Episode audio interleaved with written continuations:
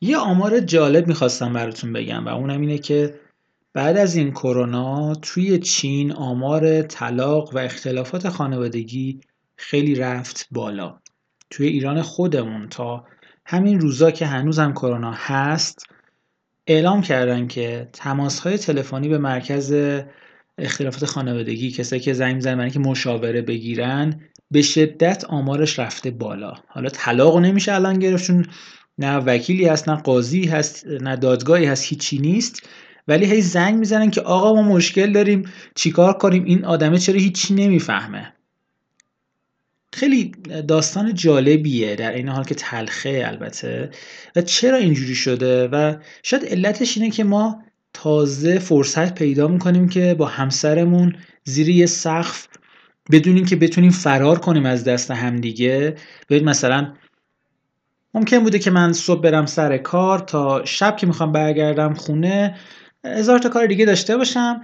دعوای شب گذشتم و توی محل کار فراموش کرده باشم. حالم عوض شده باشه. شبم که برمیگردم با حال بهتر برگردم و خلاصه فرصتی بوده برای اینکه من فرار کنم از اون تنشی که ایجاد شده. اما الان که توی قرنطینه هستیم و نمی‌تونیم پامون از خونه بیرون بذاریم این قضیه فرق می‌کنه و من دیگه دارم با یه آدمی رو میشم که نمی‌تونم درکش کنم منو درک نمی‌کنه نمی‌فهمه یه جور دیگه است.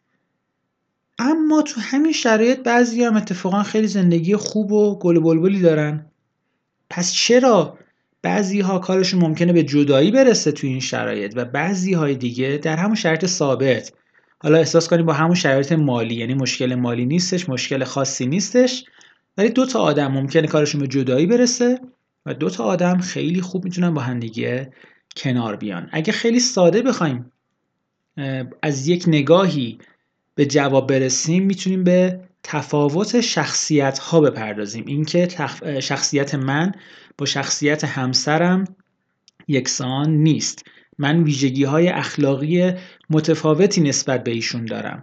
و این ویژگی ها اگر شناخته نشه اگر مدیریت نشه اگر راهکاری برای حل تعارضاتمون حل اختلافاتمون پیدا نکرده باشیم الانه که صداش در میاد. الانه که بالاخره کار دستمون میده. خب اینا رو گفتم که یه مقدمه ای بشه برای اینکه شروع کنم بحثی رو به عنوان شناخت تمایلات رفتاری با متد جهانی دیسک.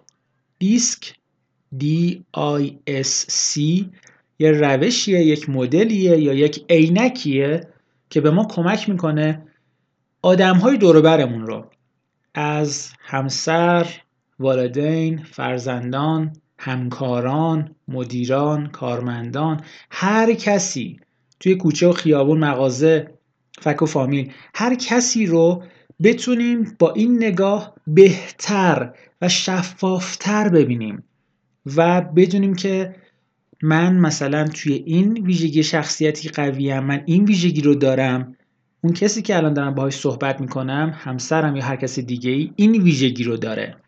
پس توی این زمینه ها با هم مشترک و مشابه شاید باشیم و توی این زمینه ها متفاوت.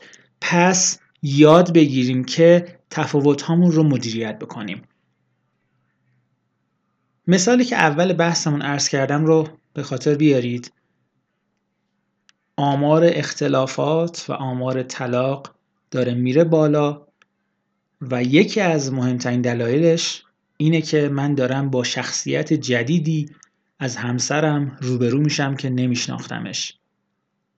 اگر می‌خواهیم که زندگی بهتری داشته باشیم اگر می‌خواهیم که ارتباطمون با دیگران حتی با خودمون با کارمندان و همکاران و رؤسا و هر کسی هر کسی بهتر باشه باید شناخت بهتری نسبت به خودمون در مرحله اول و نسبت به دیگران پیدا کنیم. و دیسک ابزار فوق‌العاده‌ایه که به ما کمک می‌کنه این شناخت رو پیدا بکنیم. در بخش های بعدی در مورد دیسک ویژگی های افراد مختلف با همدیگه بیشتر گفتگو می‌کنیم.